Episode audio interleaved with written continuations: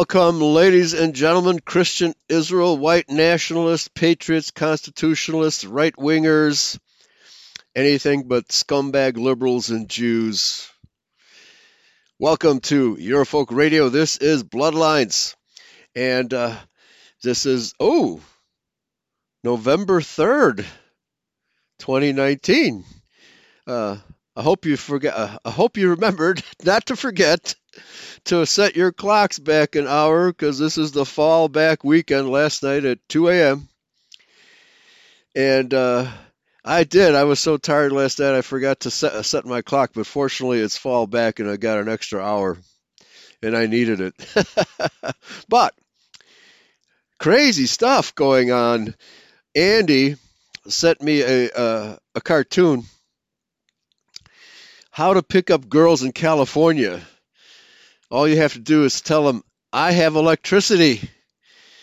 In the light of uh, last night's restoration hour, in which I covered the real cause of the fires and the blackouts in California, all government created, uh, deliberately created blackouts and fires. And to find out why, you're pretty much going to have to listen to that episode, which is already up in the archives. Just go to the main page, the home page, hit the drop down button, and look for Restoration Hour. And you can bring up last night's show in which I explained that government corruption, bureaucratic corruption, the uh, the monolithic, monopolistic uh, energy companies these are state created monopolies, folks. And if they run well, you're lucky. Consider yourself fortunate. Most of them don't. Most of them are very wasteful. And there's a revolving door relationship between big government and all of these monopolies and big corporations as well. And toward the end of the show, uh, I read from Deborah Tavares' site where she blames the Rothschilds as part of a deliberate depopulation of California that these fires are deliberately being set by the so-called deep state.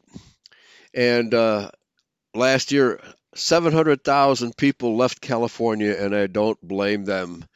California is an absolute mess, but that mess is coming to a place near you because the Rothschilds have every intention of exterminating the white race, and they they don't care how whether they do it quickly or slowly that's what they're doing, and uh, by all multifarious ways, by immigration, by race mixing, by uh, killing us with their drugs and uh, radiation towers, etc., etc. Folks, it's getting worse all the time.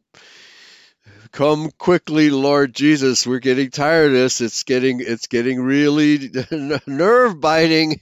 It's nerve biting time here, or no, I'm sorry, no, uh, fingernail biting time so we're we're in deep doo doo, folks. Real deep, dire straits. Otherwise, uh, it's called. So, but a couple of announcements here uh, before we get started on today's show. Uh, and the theme of today's show is going to be episode one of Douglas Reed's "The Controversy of Zion." Which is one of the first books I read on the Jewish question, uh, finding out about the Talmud, and uh, essentially the white nationalist slash secular view of Scripture. Unfortunately, Mr. Reed it was uh, of the opinion that today's Jews are the literal descendants of uh, the Israel of the Bible. We know that's not true. If he had been uh, familiar with Christian identity, I'm sure the character of his book would have been utterly different because although he he praises Jesus Christ, Yahshua Messiah, for engaging and criticizing the Pharisees.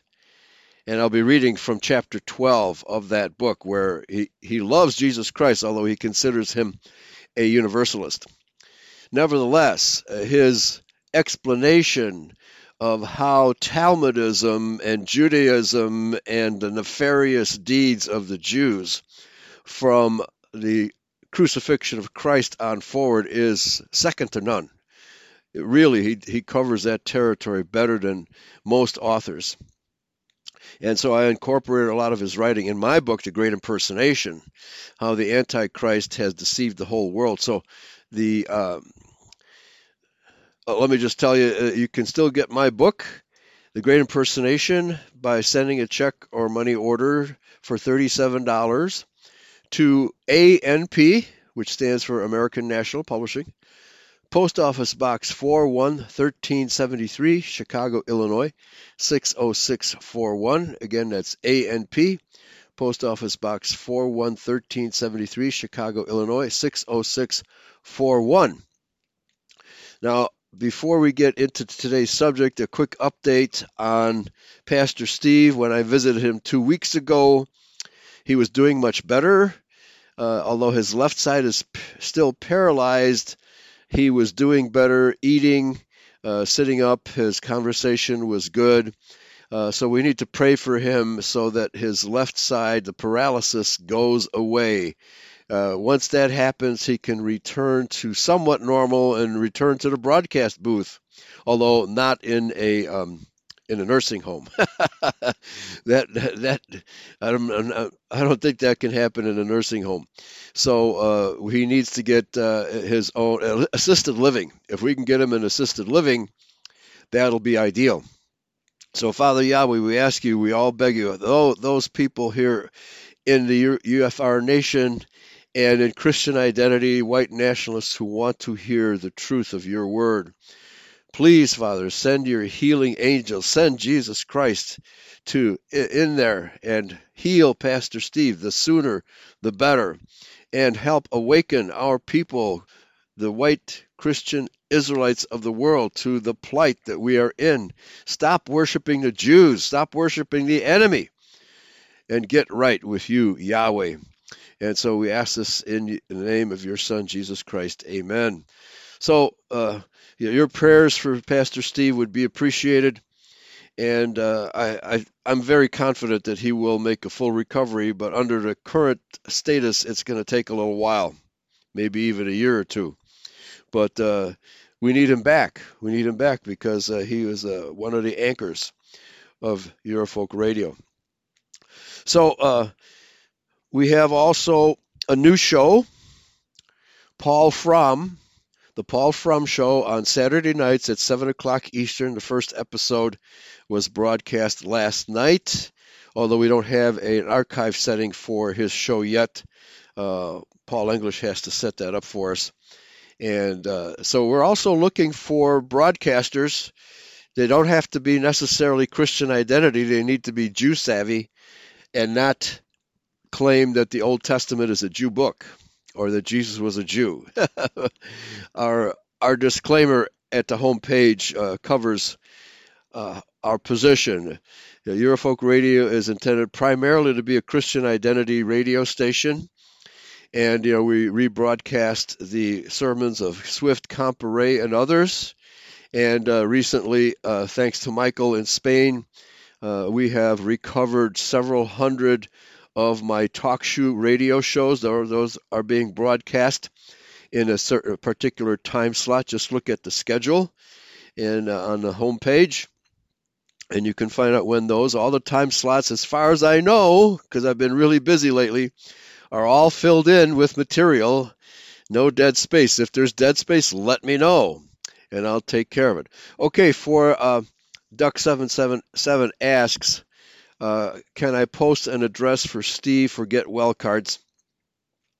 Uh, I'll see if I can do that uh, uh right after the show, and I, I can put that into the uh, into the chat chat room.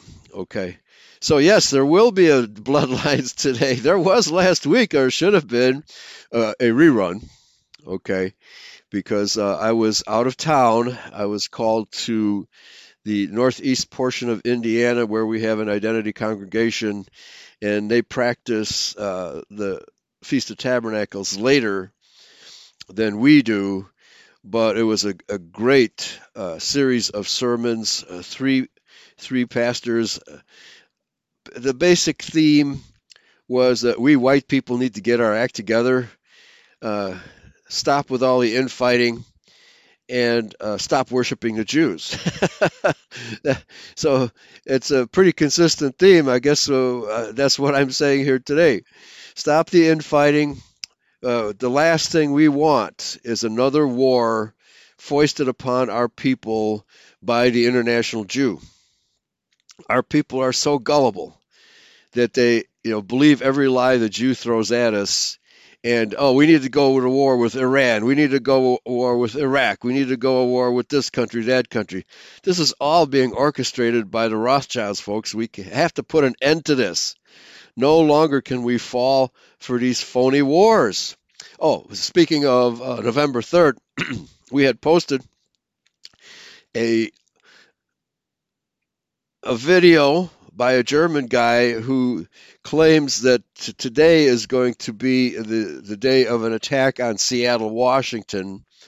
And he gave uh, umpteen reasons for thinking so. So uh, keep uh, let me know if anything happens in Seattle today. It'd be interesting. So so uh, there's a lot of stuff we put up that is not available worldwide. So, but uh, as far as I know, Eurofolk Radio is available world, worldwide. And uh, not being censored as badly as my other site, anglo-saxonisrael.com, which is in the process of being rebuilt. Just a quick announcement: if you want to access material from the other website, www.anglo-saxonisrael.com, you have to go to the Wayback Machine, which has archived that site, and it's fully accessible on the Wayback Machine Internet Archive. All you have to do is type the URL into the search bar at the Wayback Machine, and it'll take you to anglo-saxonisrael.com. It's a wonderful service that uh, uh, I got myself in trouble by trying to rebuild the site myself, and uh, I didn't realize that would take the old site down while in the process of being rebuilt. So my bad. But uh, fortunately, that is still available via the Wayback Machine.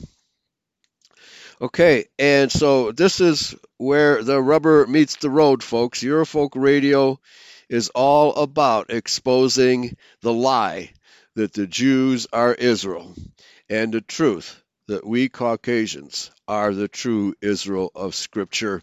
That's our starting point, and everything else is secondary.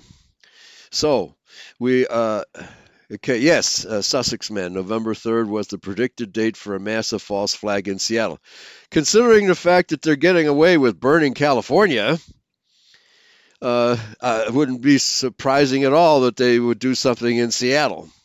So, uh, uh while uh, if somebody could text uh, or check the news to see if anything's going on in Seattle at the moment,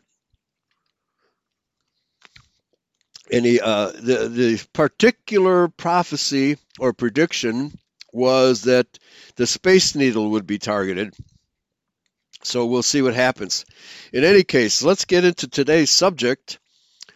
And uh, I just want to say a couple things about Douglas Reed. Uh, I consider him one of the best historians around. He was a journalist. He he exposed the evils of the Jewish Bolshevik regime in Russia, one of the few journalists with the guts to do so.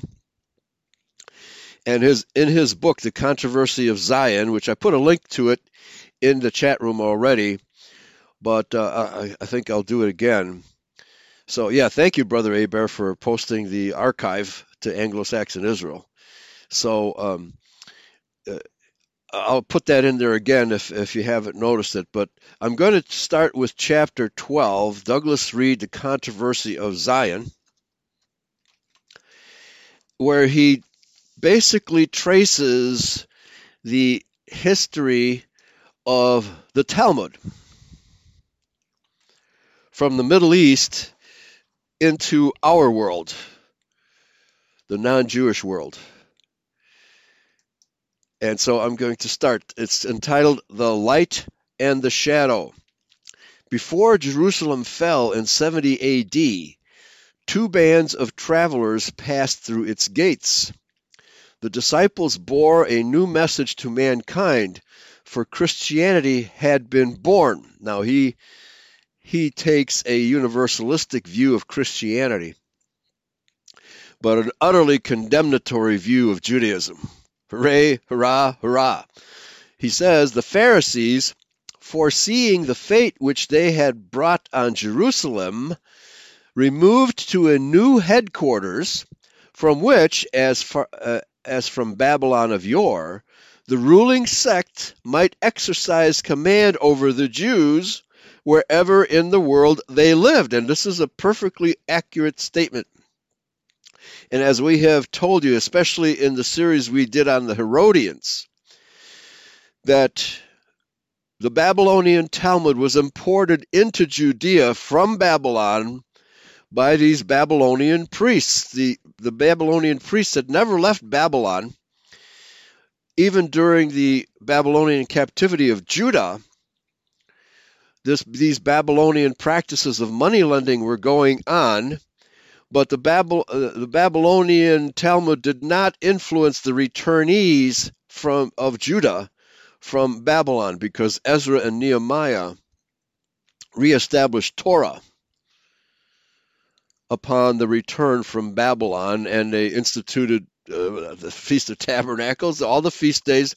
They reinstituted the Mosaic Law. So this was actually a golden age of Torah in Judah in those days. And uh, we had documented the struggles of the Maccabees and the Hasmoneans and the infiltration under John Hyrcanus of Judah by Edomites, and that these Edomites took over the Pharisaic group, which was never an official priesthood. The Pharisees, although they began during the Maccabean period, were never an official priesthood. They were not descended from the Levites or the uh, you know Aaron. Uh, they, they weren't. They were a separate group who had an agenda of their own.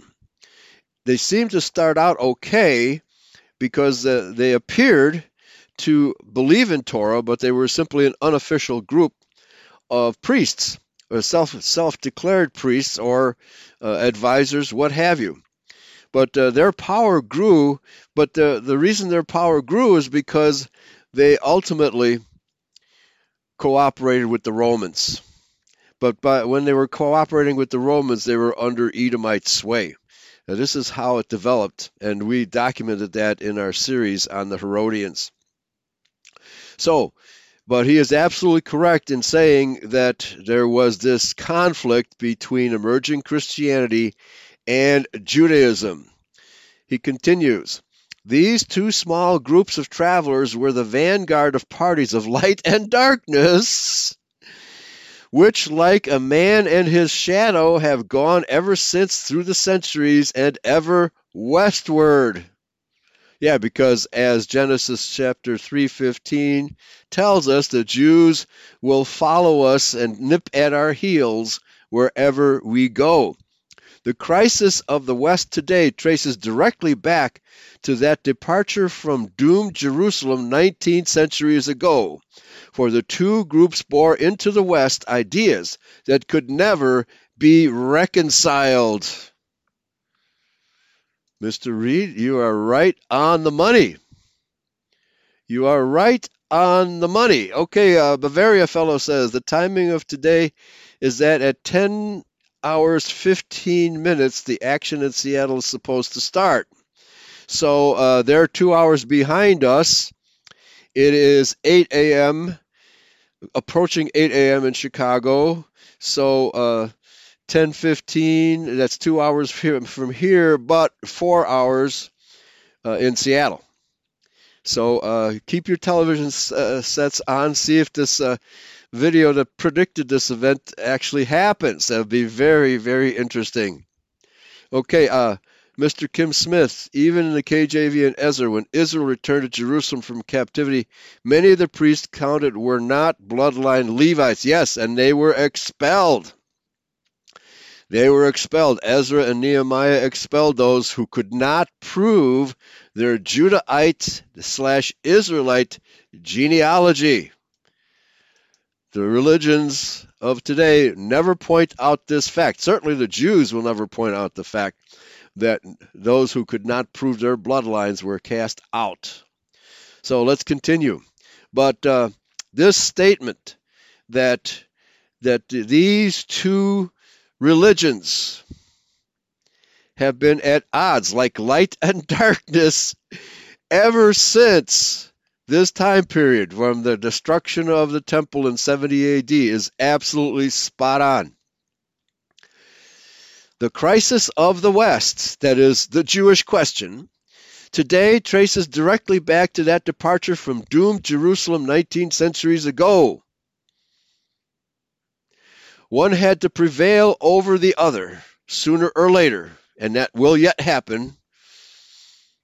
True Christianity, Caucasian Israelite Christianity, will prevail. And the Jews, uh, it looks like the Jews are actually beginning to destroy the empire that they once wanted to control. By burning California down, they are destroying a good part. You know, the chaos that's coming out of this, California is, is becoming an absolutely worthless state. It's going to be ruled over by commie liberals whose only clientele or voters are going to be illegal aliens. That's it. That's what California has become. Where are they going to get the tax revenue? But as I, as I stated in last night's restoration hour, since the Rothschilds control the Fed, they can just throw money at California and keep the government going. But uh, it's it's an impoverished state. It's bankrupt. So it looks like the Jews, the Rothschilds, intend to overthrow every state in a similar manner. So uh, maybe Oregon and Washington are next. The west, the left coast, is doomed to destruction, folks, and uh, the wave may continue from west to east. We expanded from east to west, and now the destruction looks like it's starting from the west and heading toward the east. But let's continue. These ideas of the two groups could never be reconciled. One had to prevail over the other sooner or later, and the great bid for victory of the destructive idea is being witnessed in our generation. As many white nationalists in the world today, that non identity white nationalists, they understand the modern Jew perfectly well. What they don't understand is today's Jews have no genetic or or heritage relationship with ancient Israel, Israel of the Bible whatsoever. They are total imposters. And Douglas Reed did not understand this. Continuing. In the centuries between the story of the West was always in essentials that of the struggle between the two ideas. That is Babylonian Judaism and of course, true Christianity, Anglo Saxon Caucasian Christianity. When the law, according to the Levites and Pharisees, was in the ascendant, the West made slaves of men, brought heretics before an inquisition, put apostates to death, and yielded to primitive visions of master race. That's 2,000 years of history in a nutshell, in a par- not even a paragraph, in a phrase. It isn't quite that simple because the Roman Catholic Church was not Christian. Real Christians don't uh, convert by the sword. Jesus never instructed us to do that. That was Roman, the Roman Catholic heresy that did that. So, unfortunately, the Roman Catholic heresy dominated Christianity for about 1500 years of that period. And real Christianity was always struggling to emerge. It did emerge briefly under the Reformation, but it has since been quashed. And only Christian identity remains as true Christianity, the original Christianity that Paul was struggling to establish in the Middle East. But uh, but let's continue. Thus, the 20th century was the time of the worst backsliding in the West. Amen to that. That includes all Christian denominations. Total backsliding, total Judaization. The Even the word Judeo Christianity was invented in the 20th century. No Christian had ever considered such a concept before the 20th century. When the West made men and nations free, established justice between them, set up the right of fair and open trial, repudiated master racehood, and acknowledged the universal fatherhood of God. So he, here he gets into, he doesn't realize he's practicing masonry here. okay, the Bible is a racist book. He doesn't understand that. He thinks the Jews are racist and, and their book is, is racist and that Jesus is a universalist. It followed the teaching of him who had come to fulfill the law. Okay, so he he thinks Jesus is a universalist. Of course, Jesus said, I come not but unto the lost sheep of the house of Israel. He didn't come for any other people. And they weren't Jews. This is where he makes his mistake. He doesn't realize that they're Jews. Okay. Uh, so, sorry, folks. My uh, my screen. There, had, had to get rid of a an ad that was covering my screen. All right, so uh, this this is the basic flaw of all Judeo Christians and all white nationalists who simply do not understand that the Jews were never Israelites. Absolutely never Israelites. All right, so in the in his false view that he must also believe that Jesus was a Jew to be able to put it in these terms. But what I'm looking for here in these pages is his documentation of how the Babylonian Talmud followed us throughout these last 1900 years. The Romans, when they took Jerusalem, struck medals with the inscription, quote, Judea Devicta, Judea Capta. This was a premature paean. Jerusalem might be ruined and Judea be empty of Jews and also Christians, but the ruling sect was free and victorious. Who is the ruling sect? Its opponents around the temple had been swept away by the conqueror, and it was already established in its new center, to which it had withdrawn before the fall of the city. The Pharisees were as supreme in this new citadel as the Levites once in Babylon. He again he's identify he's equating Israelites with Jews, so he he thinks that the Levites in Babylon are the equivalent of Pharisees. But in the outer world they espied a new enemy. The sect which believed that the Messiah had appeared and called itself Christian did not, did not acknowledge this enmity. Now, this is a correct observation. The fact is, most Christians simply do not acknowledge that there is this enmity. They have totally forgotten about it. Genesis 3:15. Only Christian identity teaches about this enmity. And white people have to be awakened to the fact that the Jews are the enmity, are the enemy on the other side of this enmity, and they are attacking us. They are trying to exterminate us. And this is a sad fact of Christianity, especially in its Judeo-Christian, you know, uh, expression today, that Christians are simply oblivious to this enmity to this major, the, the most important prophecy in the Bible that this enmity would go on generation after generation after generation until the end of the age. Continuing here, on the contrary, its ruling tenet was love your enemies. Of course, he misunderstands that uh, Jesus wasn't telling us to love invading armies or murderers from other races. He was talking about Israelites, the the, the law among Israelite communities of our brethren of the Adelphos. He wasn't t- uh, love Asians and Amerindians and Jews. He wasn't saying anything of the kind. Continuing, But as the first tenet of the Pharisaic law was hate your enemies, and that's correct, this was in itself a deliberate affront and challenge to the elders in their retreat. Now, I don't think he stresses enough here that this this sect of the Pharisees was driven underground and into their yeshivas.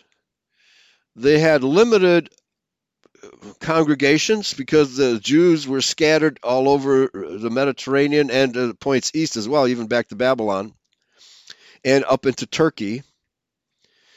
That uh, reestablishing total control, Pharisaic control of all of these scattered uh, groups of Jews would take a lot of time. So, what the rabbis did during the interim was to compose the Babylonian Talmud. In other words, take their oral tradition, which is totally devoid of scriptural value, scriptural truth, and write it down. And that took them a thousand years to write it all down. Now, considering, yeah, people in the chat room, you know, considering the fact that California is burning, the the cost of food has to go up. The ca- the cost of food is going to have to increase, especially with the flooding we had here in the Midwest this summer. Uh, I, I can see food prices rising and maybe blacks rioting. we'll see. We'll see how all this transpires. But it's going to be a rough winter. Looks like it's going to be a pretty rough winter, folks, and maybe even a, a hotter summer than usual. So, because he equates Jews with Israelites, he misidentifies Levites as Jews as well, and somehow having something to do with the Babylonian Talmud. That's not true. The Levites never engaged in money lending as the Jews always have. The Levites practiced Torah. Their, their role was to perform the sacrifices from whence they were instituted by Moses and Aaron until the coming of Messiah. And that was it. The Levites had no further purpose in Israelite history in Israelite society from that moment on. And they never engaged in writing the Babylonian Talmud, which he seems to think they did. Okay, no, uh, but there was a new enemy, namely Christianity. And unfortunately, he's absolutely right. The Christians were clueless about the enmity. They saw that as the Pharisees saw from the start that the new religion would have to be destroyed if their quote unquote law, that is the Talmud, were to prevail. And they were not deterred by the warning voices which, at this juncture, as on all earlier and later occasions, were heard within their own ranks the warnings hey, if you try to do this, the Christians might rise up and smash you, which happened from time to time, by the way. For instance, Gamaliel's words when the high priest and council were about to have Peter and John scourged for preaching in the temple, quote, Consider well what you are about to do. If this be the work of men, it will soon fall to nothing. But if it be the work of God, you cannot destroy it. Unquote. So Gamaliel was probably an Israelite, one of the few Israelite Pharisees and maybe Nicodemus was another. The majority of the Pharisees felt strong enough in their own man made law. That is absolutely correct, Douglas Reed. You've got that right on the money. Their own man made law. It's not Torah. The majority of the Pharisees felt strong enough in their own man made law to destroy it, that is, this emerging Christianity, and if necessary, to work for centuries at that task. Well, they're still working at it. While the vast majority of Christians are clueless and don't know the danger. And in fact, worse than that, they're supporting the Jews in virtually everything they do. Thus, the Pharisees, when they left the surviving Judeans to their fate, and set up their new headquarters at Jamnia, still in Palestine, took their dark secrets of power over men into a world different from any before it. Here I would clarify. He seems to be suggesting that the Babylonian Talmud was transmitted and and whole into Judea. No, the the Babylonian Talmud, their yeshiva or yeshivas in in Babylon still existed throughout all this time. So uh, they were just set up a new the the Jerusalem Pharisees because there's also what's called the Jerusalem Talmud. The Jerusalem Pharisees simply moved from Jerusalem to Jamnia, but they were still in touch with the Babylonian Pharisees, the Babylonian Talmudists. There was always correspondence between those two groups. So they took their dark secrets of power over men into a world different from any before it. Yeah, the Western civilization. Previously, their tribal creed had been one among many tribal creeds. Blood vengeance had been the rule among all men and clans. The neighboring heathen might have been alarmed by the especial fierceness and vindictiveness of the Judaic creed, but had not offered anything much more enlightened. Yeah, it was a war of all tribes against all tribes. From this time on, however, the ruling sect was confronted by a creed which directly controverted every tenet of their own law. But it wasn't their own law, it was Torah, Israelite law. As white controverts black, Moreover, this new idea in the world, by the manner and place of its birth, was forever a rebuke to themselves. That is, assuming they were ever Israelites or Judahites. But these Pharisees, being Edomites and Sephards from Babylon, this is something, again, that's totally overlooked by virtually all historians, and certainly by the Jews themselves, because they don't want you to know that their origin was the suburb of Babylon called Sephard. And uh, they retain this name throughout history, the Sephardic Jews. Are from Babylon. That's their origin. And they moved from the, the Sephardic region of Babylon into Judea. So they brought their Babylonian Talmud with them but they doctored it. They uh, changed it according to the principles because now for forevermore they had to impersonate Israel. And so the Jerusalem Talmud and the Pharisaic Creed was born in Judea by, by means of impersonating Israel. The Pharisees, in their stronghold, prepared to vanquish this new force that had arisen in the world. Their task was larger than that of the Levites in Babylon. The temple was destroyed and Jerusalem was depopulated. The tribe of Judah had long since broken up. Now, now I don't think he understands that Jews are not Judah. Now, the race of Judeans was dissolving. Judea was a multiculti state. It was so because of the Herodians. There remained a Jewish nation composed of people of many admixtures of blood. That is correct. Jews are the most race mixed people in the world, who were spread all over the known world and had to be kept united by the power of the tribal idea and the ter- of the return, quote unquote, to a land quote unquote promised to a special people. This is the impersonation by the Jews of the Israelite religion. This dispersed nation had also to be kept convinced of its destructive mission among the nations where it dwelt. That is correct. Judaism has always been a destructive force because they are the evil ones of the enmity. The law, quote unquote, in the form that was already becoming known to the outer world, could not again be amended, or new historical chapters be added to it. Moreover, Jesus had addressed his rebuke specifically to the falsification of these commandments of men by the scribes. So he understands that much that the commandments of men and Talmudism are the same. He had been killed, but not controverted, or even, as the growth of the Christian sect showed, given his quietus.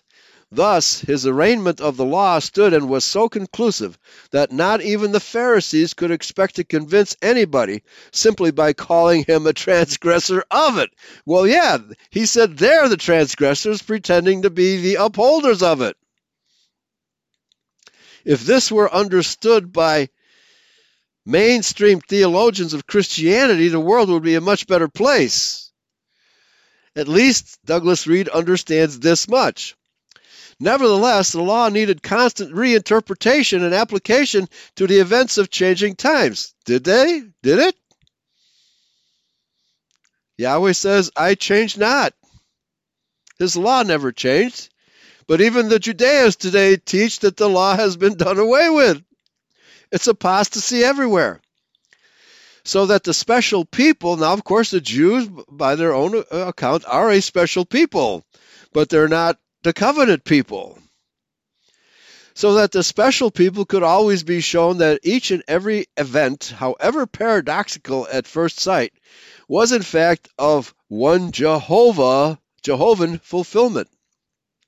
The Pharisees at Jamnia invoked once more their claim to possess the oral secrets of God and began under it to reinterpret the statutes and commandments so that these could be shown to apply to Christianity in order to condemn Christianity, of course. This was the origin of the Talmud. Well said. Which in effect is the anti Christian extension of the Torah or the invention by the rabbis of anti Christianity. It is the abuse of Torah, not the use of Torah, the abuse of Torah. The Talmud became, in the course of centuries, the fence around the law, the outer tribal stockade around the inner tribal stockade. The significance lies in the period at which it was begun. When Judea was gone, the people were scattered among all nations. And when a new religion was taking shape, which taught that God was the father of all men, of all Adamites, not merely the patron of a selected tribe. So he's trying to contrast Judaism against uh, you know, a um, universalism. The Talmud became, in the source of centuries, uh, sorry, looking back from the distance of time, the task which the Pharisees undertook looks hopeless. it sure does, because they're fighting against Yahweh. But they persist. For the wish to become part of mankind must surely have had strong appeal to a scattered people. No. No, this has never appealed to anybody except Jews because they use it as a tactic to destroy us. This is a, a really strange statement. Throughout history, every ethnic minority has striven to maintain its identity as an ethnic minority, as an ethnic group. There has never been any thrust of any kind by any group of people, except headed by the Jews, to merge into other peoples. The only reason the whites did it, such as the Greeks and Romans and the Spaniards and the Portuguese, etc., was because of their colonial empires and bringing slaves of non white heritage back in amongst them. There has never been throughout history any attempt by any ethnic group other than the Jews to amalgamate. Period. So here we see that Douglas Reed has totally misread Christianity and totally misread Judaism. He thinks Judaism is of the Torah, but of course he admits that it's a perversion of Torah. And he assumes that Christianity is a multiculti religion. Well, it is today, and maybe that's why he believes that. But it never was intended to be that. Continuing, two examples from our present time illustrate the effect of the Talmud, many centuries after its compilation. The brothers Tharaud, in their books, give the diligent student some rare glimpses behind the Talmudic walls. In one book, they depict a little Jewish boy in Poland who had been taught to spit quite mechanically as he passed the wayside Calvary and to say, quote, Cursed be thou who created another religion, unquote. But of course, we know that true Christianity, Caucasian Israel Christianity, is the logical and literal extension of Old Testament Torah, not Judaism. Judaism is the impostor. In 1953, in New York, a young missionary of the Moravian Church in Jerusalem described the seizure by the Zionists of the Moravian leper home there, called the Jesus Mission. Their first act was to putty over the name Jesus, which for more than a hundred years had been inscribed above its door. This is how much the Jews hate Christianity. But the Christians don't even know it. Uh, Mr. Smith says, hopefully the KFC will stay open in California. Wow. Oh, Brother Abear says they are burning California to huddle people into megacities and to steal their mineral and land rights. That's kind of how they stole Palestine, isn't it?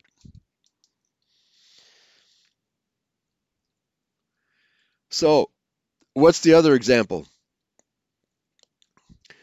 Such, uh, let's see, such incidents as these. Oh, okay. So the the teaching Polish boys to spit is the one example. To spit at the cross when, and the Jews still do that today. They even do that in Israel, wherever Christian churches still exist. If a Jew passes by a Christian church, they spit. Such incidents as these and the ban on the mention of the name Jesus, not to mention their ban on the name of Yahweh, the Jews don't use the name of Yahweh. They pretend to. Such incidents as these derive directly from the teaching of the Talmud, which in effect was another new law with a specifically anti Christian application. Thank you very much. That is correct. For this reason, the next period in the story of Zion is best described as that of the Talmudists, the former ones being those of the Pharisees and of the Levites. He's incorrect about the Levites. He's, he's simply assuming that the Israelites of the Old Testament are Jews and have a, similar religion to the Jews. While the Pharisaic Talmudists in their new academy at Jamnia worked on the new law, the tidings of Jesus' life and lessons spread through the territories of Rome. A Pharisee greatly helped to spread them. Ha ha ha! Oh, Saul of Tarsus. Well, Saul was a Pharisee, or he studied under Gamaliel. And to, uh, to, all evidence at hand, Gamaliel was an actual Israelite, a Judahite, not a Herodian Edomite. So this would have been the era in which the Herodians were taking over the Pharisees. But if Paul studied under Gamaliel, it was he was studying under one of the few Judahites left in that sect. So, uh, but Paul and so did Josephus. Josephus studied uh, the sect of the Pharisees, the Sadducees, and the Essenes because he wanted to know what they taught. What was the difference? Few Christians are interested in this type of study. They're just interested in promoting their dogma. But you can't understand the emergence of the Talmud, as Douglas Reed is correctly stating here, the emergence of the Talmud and Christianity from this point, the, the destruction of the temple in 70 AD. That's the starting point of the, the these last 2,000 years of conflict between Jews and Christians. So a Pharisee greatly helped, he means Paul, Saul of Tarsus set out from Jerusalem before its fall to exterminate heretics in Damascus. yeah, that's what he was doing. You got that right. And before he arrived there, became a follower of Christ he he like did an, a literal about face after being blinded. He preached to Jew and Gentile alike. Again, he mistakes Jews for Judahites. and he was not an apostle to the Gentiles. He, what he did was he preached to the Judahites and the Israelites of the dispersion until he was prevented. And he told the Jews it was necessary that the word of God should first have been spoken to you, speaking of the Judahites living in Judea. But seeing that ye put it from you and judge yourselves worthy of everlasting life, we turn to the exiles, is what it should say, not Gentiles. The exiles. Again, Douglas Reed and other white nationalists and secular commentators on the Bible, assuming that the Jews are the Israel of the Bible, have all of this confused narrative. And Douglas Reed was fully well intentioned because his motive here is to expose the Talmud. But he equates the Talmud, the Talmudic Jews, with the Levites of the Bible, and that's just wrong. That's just plain wrong. There's no justification for making that connection at all. Although it is a common, you know, misconnection that you know people think that the Pharisees and the rabbis are a natural continuation of the Levitical priesthood. It's not. The Levitical priesthood was ended. Period. Their mission had been accomplished. They were there to prepare Israel for the coming of the Messiah, the last sacrifice. Of all people in the world, the Jews totally deny that Jesus is that sacrifice, is the Messiah. That's the real reason for the conflict.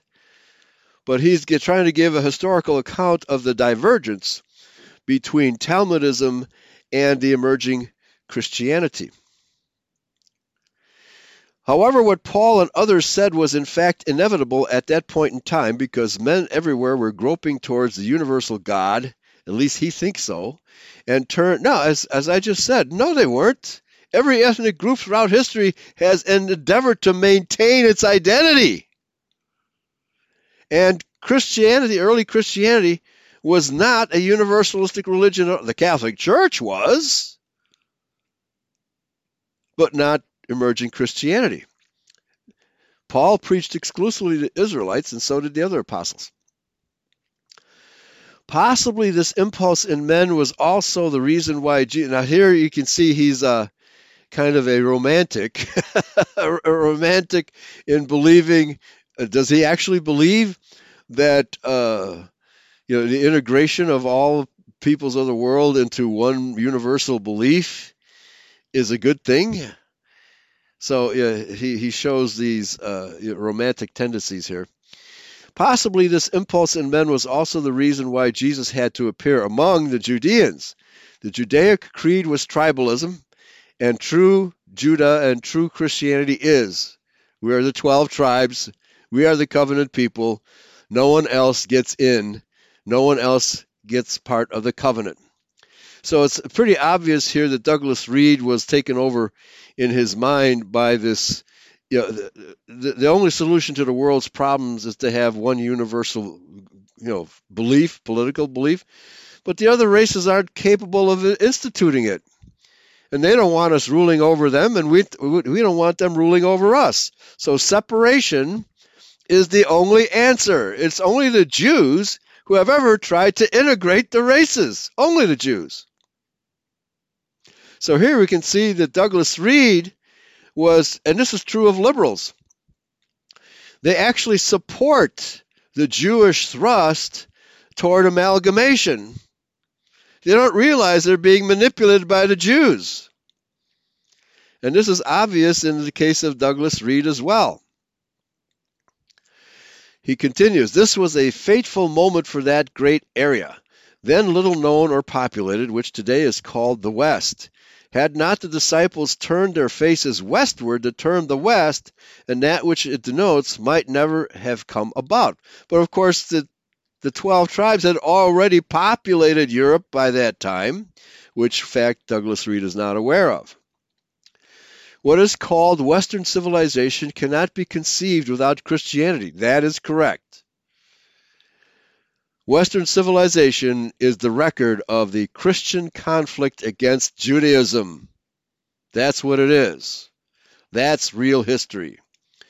During the 1900 years which followed the death of Jesus, the West improved so greatly that it left the rest of the world behind.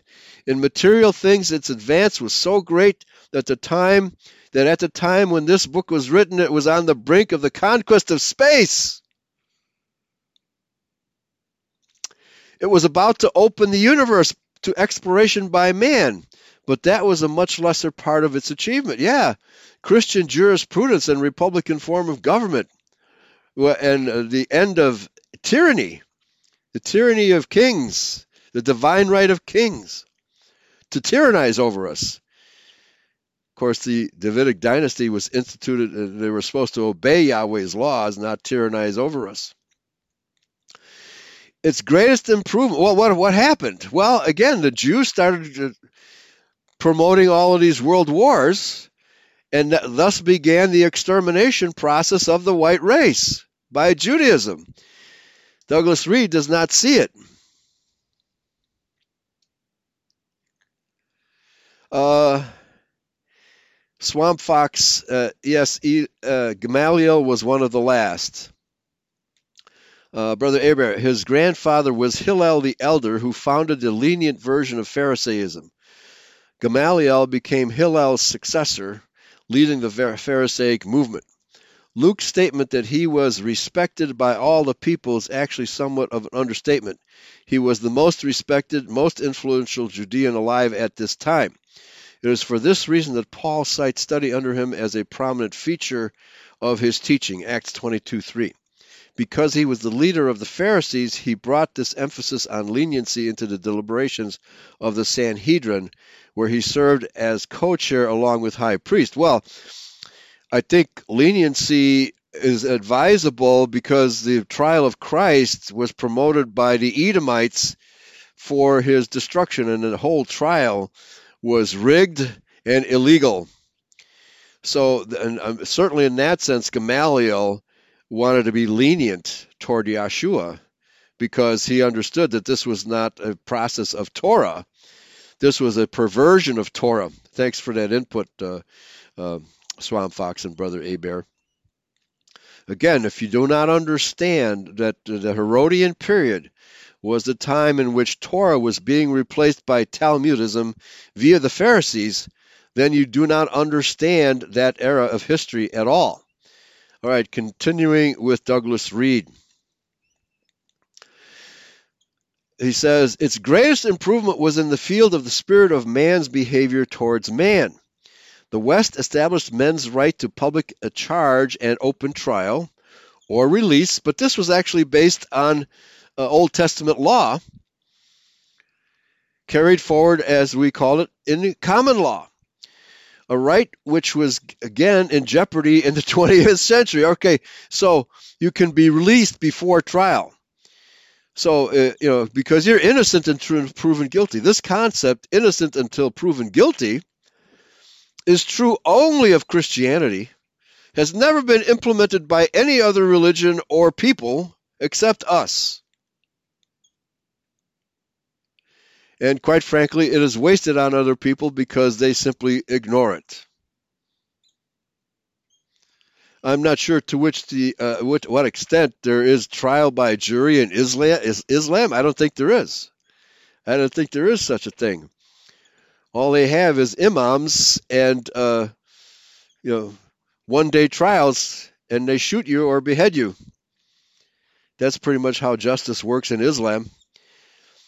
The Jews pretend to have, you know, sympathy for our system of justice, but they ignore it and have their own kahila, their own courts, wherever they exist, wherever their sect exists, they have their own courts, and they simply defy our law. So the Jews have never embraced Torah. The Jews have never per- uh, embraced common law. They fight against it mightily. It's, it's just another continuation of the enmity between the seed of Cain and the seed of Seth.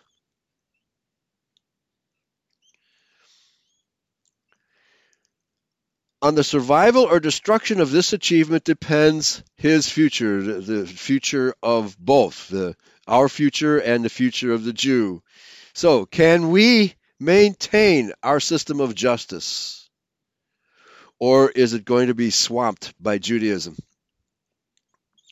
The shadow that followed the disciples out of the gates of Jerusalem before the Romans entered also followed Christianity into the West, and the Talmudic sect dogged it during all those centuries. That is correct. The Jews have been dogging us and snaking us ever since. The West in the 20th century became the scene of the struggle between the nations which had risen within Christianity and the sect dedicated to the destructive idea. Yeah, and they became Bolsheviks too, another destructive idea. Not only the West is involved in its issue, about 500 years after the life of Jesus, the instinctive impulse of men to seek one God produced another challenge to Talmudic ra- racialism. And this time it came from among the Semitic masses. The Arabs, too, attained to the concept of one God of all men. Has this been good for people? Muhammad, dismissed by Dr. Kastein as a half educated Bedouin, like Saul on the road to Damascus, had a vision of God. His teaching in many ways resembled that of Jesus. Well, maybe in some ways. He held Jesus to have been, like Abraham and Moses, a prophet of God, not the Messiah, however. He regarded himself as a successor of Moses and Jesus, and as the prophet of God, whom he called Allah. There was but one God, Allah, the creator of mankind, and Allah was not the tribal God of the Arabs, but the God of all men, so says Muhammad. This religion, like Christianity, taught no hatred of other religions. Uh, has he read the Quran? but what I think what it teaches is the incorporation, the amalgamation of the other religions. Muhammad showed only reverence for Jesus and his mother, who are both the subjects of profane derision in Talmudic literature. However, Muhammad held the Jews to be a destructive force, self dedicated. The Quran says of them, quote, Oft as they kindle a beacon fire for war, shall God quench it, and their aim will be to abet disorder on the earth but God loveth not the abettors of disorder, unquote. So, in other words, the new order is Islam. All down the centuries, the wisest men spoke thus of the tribal creed and the sect, until the 20th century of our era, when public discussion of this question was virtually suppressed. Yeah, the Jewish question has been suppressed since the advent of the, ver- the Zionist movement because Zionism instituted this this doctrine called Judeo Christianity, having convinced Christians that Judaism is the mother religion of Christianity. It is not. Torah is the mother religion of Christianity, not Talmud. And it's amazing how few white people even know that, especially Christians, know that there's a difference between Talmud or Torah or even have heard the word Talmud. They're simply utterly ignorant of this question. Yes, so this last statement is absolutely 100% correct.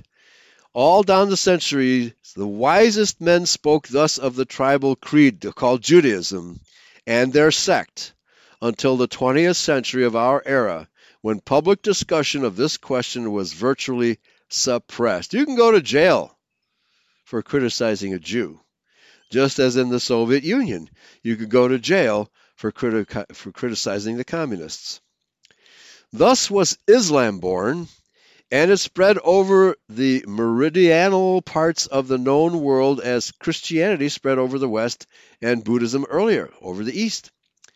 Great streams began to move as if towards a confluence at some distant day for these universal religions are no major tenet as oil and water, and in the repudiation of master racehood and the destructive idea they agree. So he assumes that the Jews are the initiators of, well, yeah, they, they teach master racehood, there's no doubt about that. But it doesn't come from the Bible, it comes from their own book, the Talmud. And the Bible is a, a book of racial segregation, and uh, and Douglas Reed doesn't understand that. Christianity and Islam spread out and embraced great masses of mankind. The impulse that moved in men became clear. No, he, he's this is a fictitious impulse he's talking about.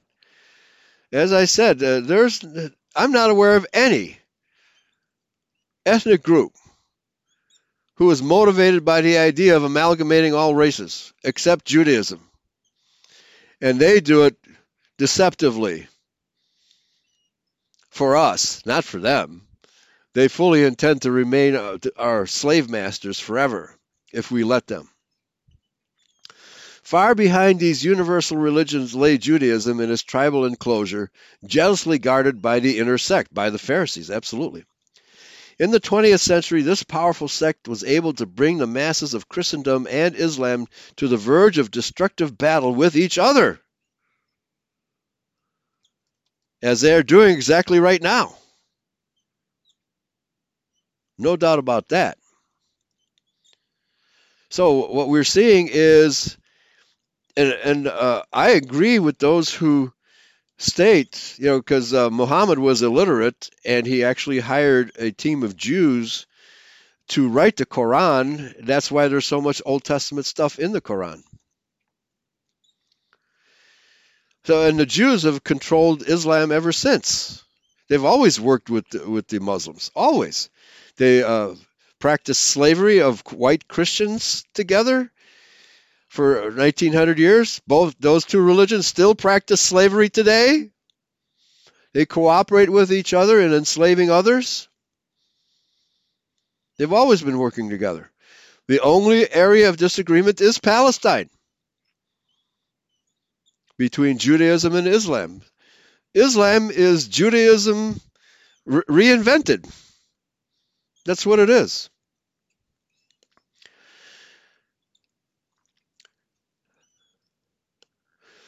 However, Muhammad held, to, held the Jews to be a destructive force. That's correct.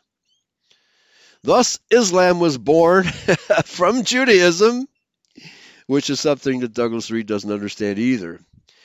And uh, yeah, it's true that Buddhism is a universalistic religion because uh, you know it, it spread kind of uh, like like wildfire to the east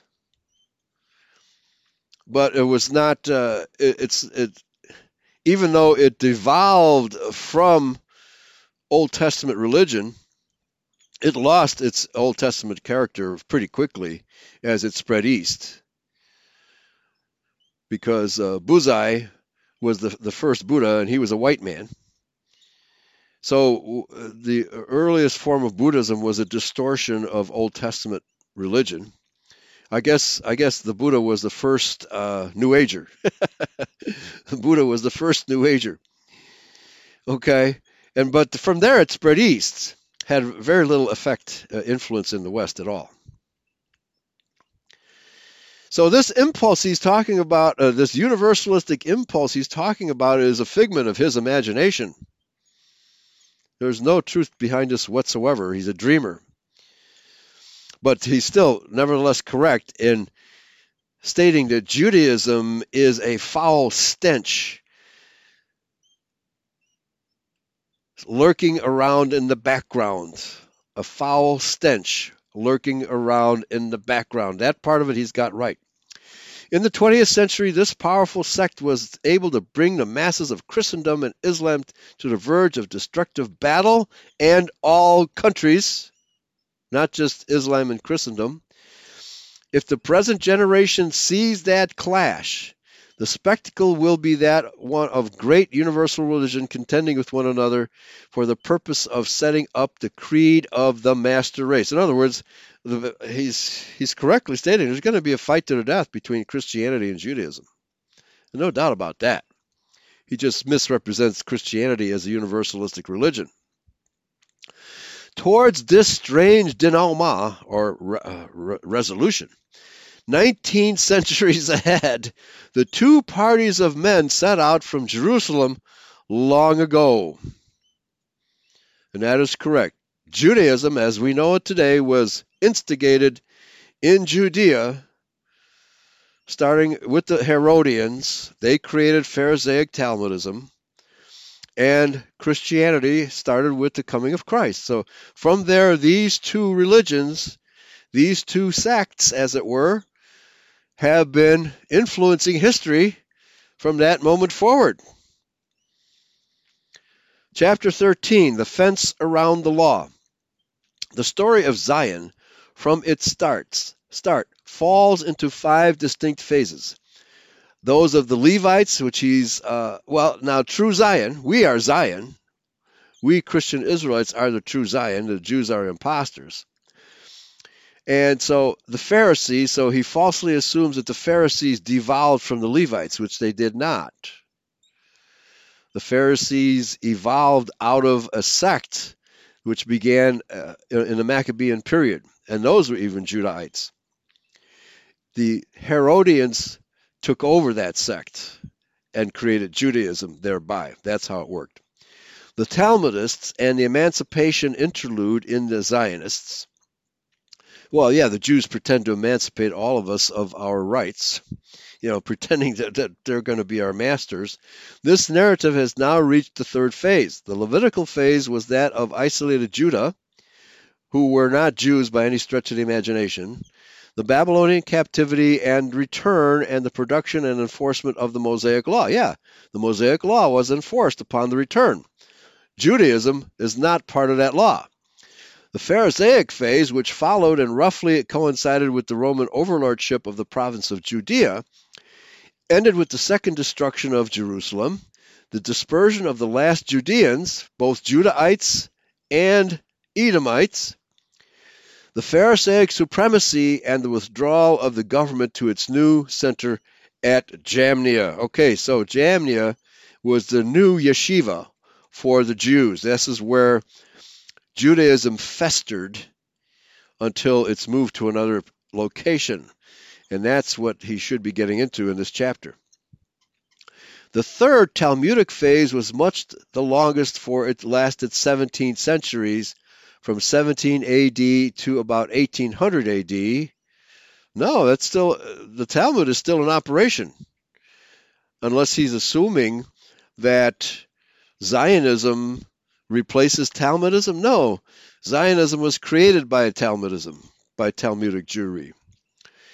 During this period, the Jews entered the West, and the government, from a succession of centers, worked, worked tires, tirelessly to keep the dispersed nations under its control, subject to their law, and separate from other peoples. Yeah, uh, culturally distinct, even though they are a racially, you know, motley crew of people the the separateness of the Jews is not racial, it's cultural and religious.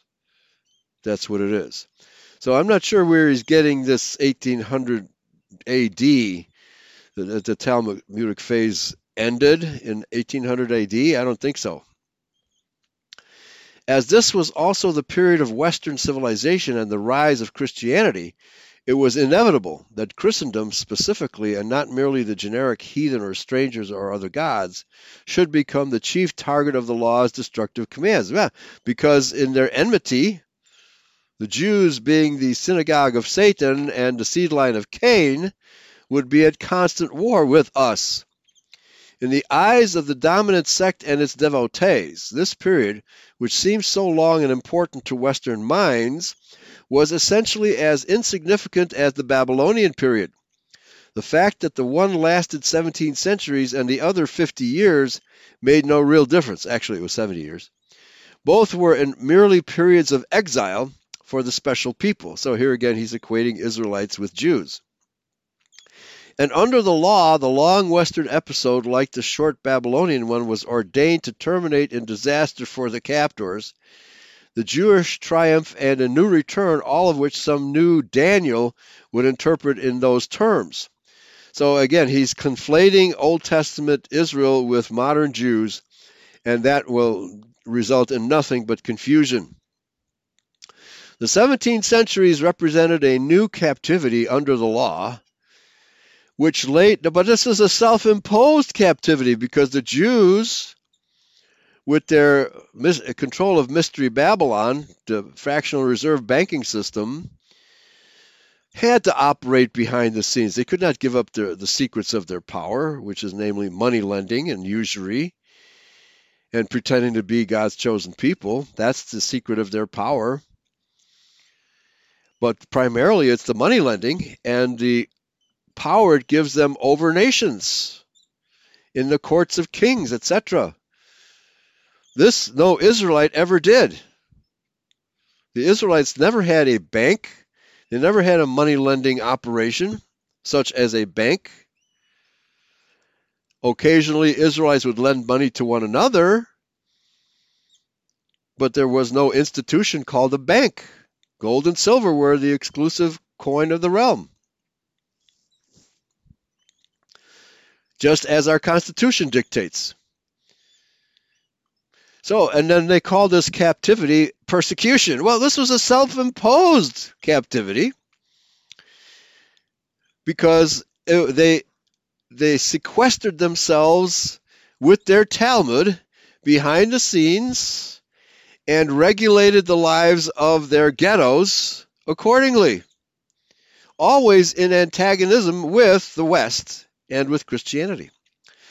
To a literal Zionist like Dr. Kastein, therefore, the 17 centuries which saw the rise of Christendom form a page of history which is blank save for the record of Jewish persecution inscribed on it, inscribed on the foreheads of little Jewish children in school.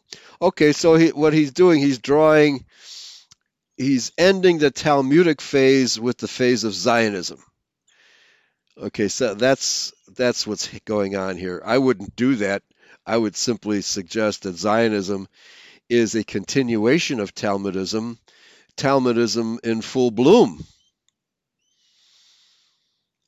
The political triumph of Judaism and Talmudism is Zionism, and actually religious victory, temp- uh, the temporary, the period that the book of Revelation calls that the beast will rule over us for a little season. That's when Napoleon released the Jews from the ghettos, and the Jews have ruled over us for a little season, which will end with the second coming. Okay?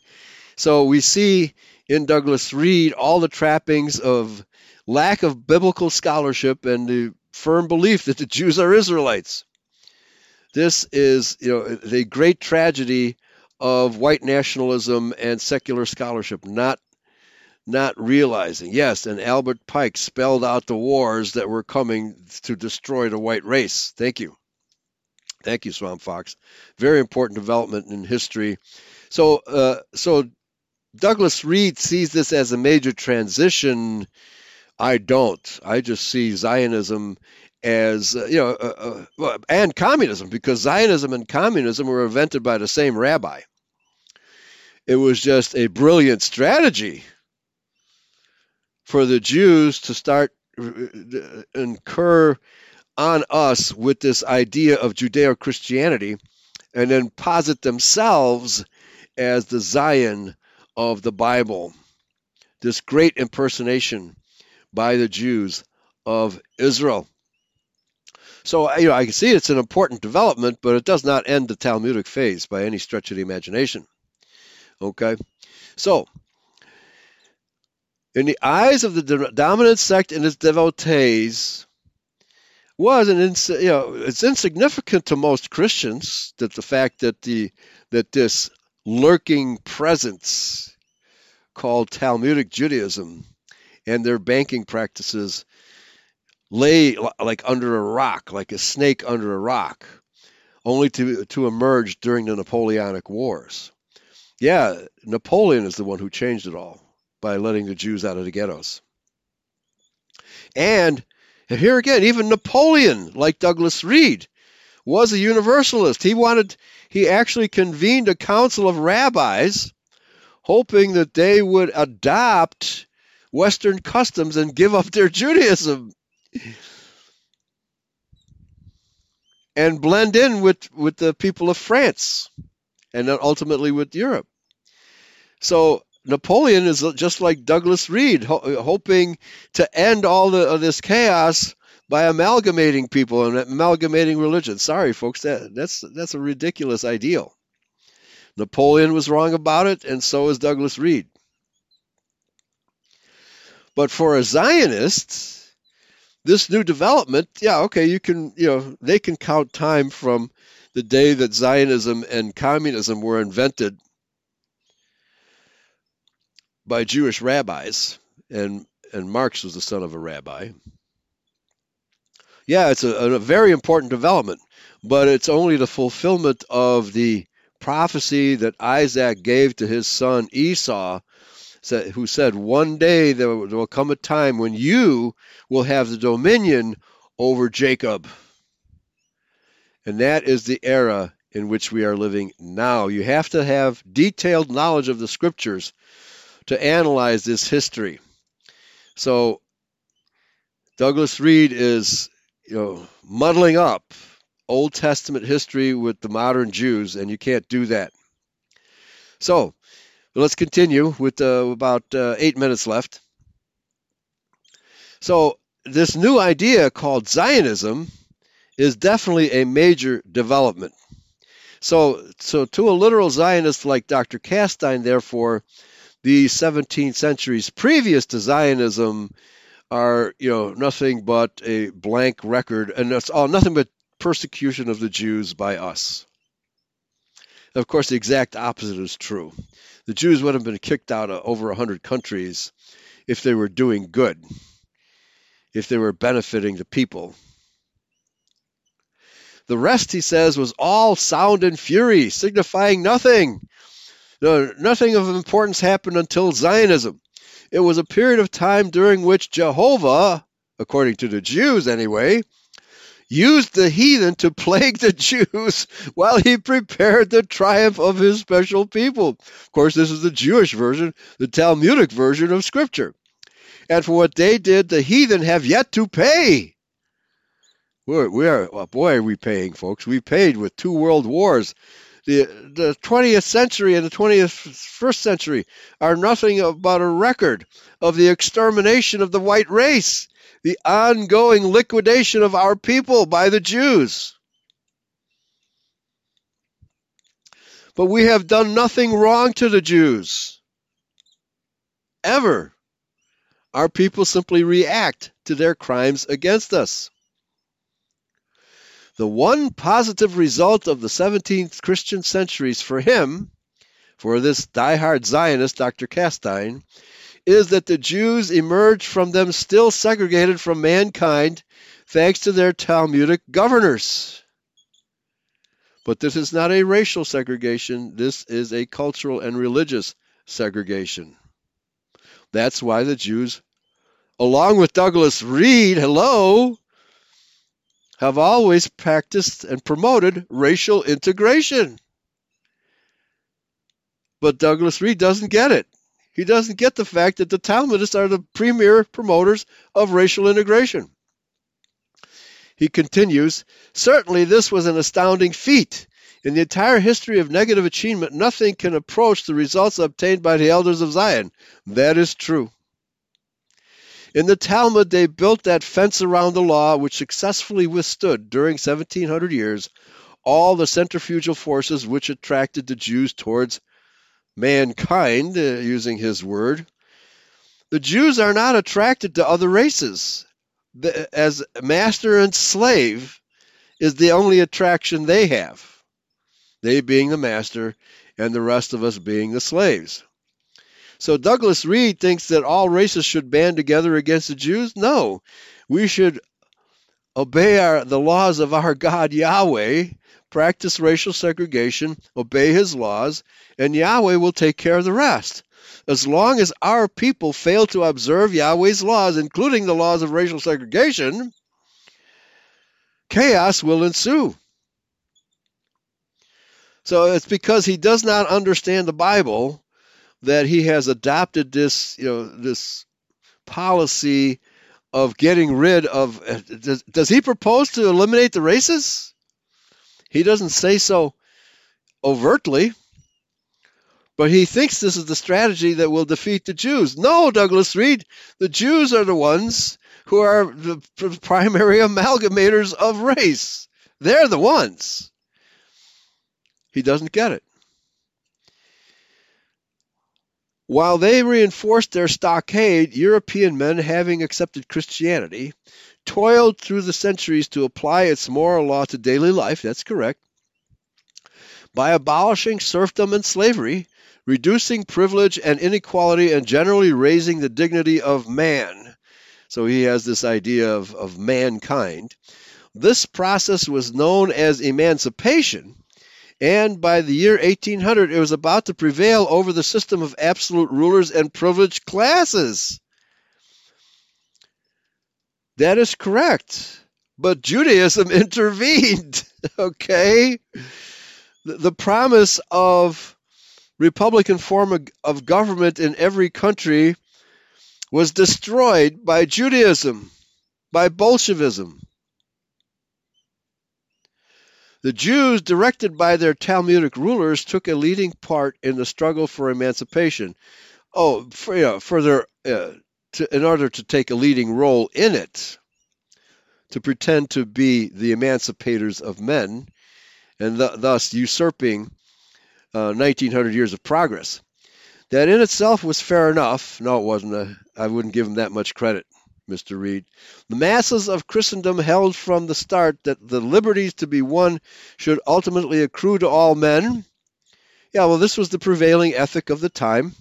You know, as uh, as uh, Europe developed, it became more and more. Uh, the idea was that all nations should become democracies. That was the idea. But we know that democracy, but that, that wasn't true of America. America was created as a white separatist country, a white Christian country, as the first immigration laws explicitly prove that only white people could become citizens. Free white people could become citizens. The first three immigration laws passed by Congress stated exactly that. So they would disagree with Mr. Reed as well. So here's where he's going wrong. He assumes that the Jews are the biggest racists in the world and uh, promote racism. No, the exact opposite is true. The Jews are the world's biggest anti racists, as their own genome proves. And their aim is to amalgamate all the races in order to destroy the white race. That's what's really going on, Mr. Reed. Because you falsely equate the, today's Jews with the Israelites of the Old Testament, you simply don't get it that the Jews are neither Israelites or Judahites, and they're not promoting their, their racism, they're promoting anti racism. But perhaps the era in which he was writing, all he saw was Zionism. And yeah, true, it's true. Zionism is xenophobic and a form of racism. It's Jewish racism. But they don't promote racism. They promote anti racism and amalgamation. So he just didn't uh, understand Zionism and the Jewish religion enough in this book. Nevertheless, he's doing a really good job of tracing the advent of uh, Talmudism from Jerusalem through Jamnia and other places. So we'll pick this up next week. Thanks for listening. Praise Yahweh, pass the ammunition. See you all next time.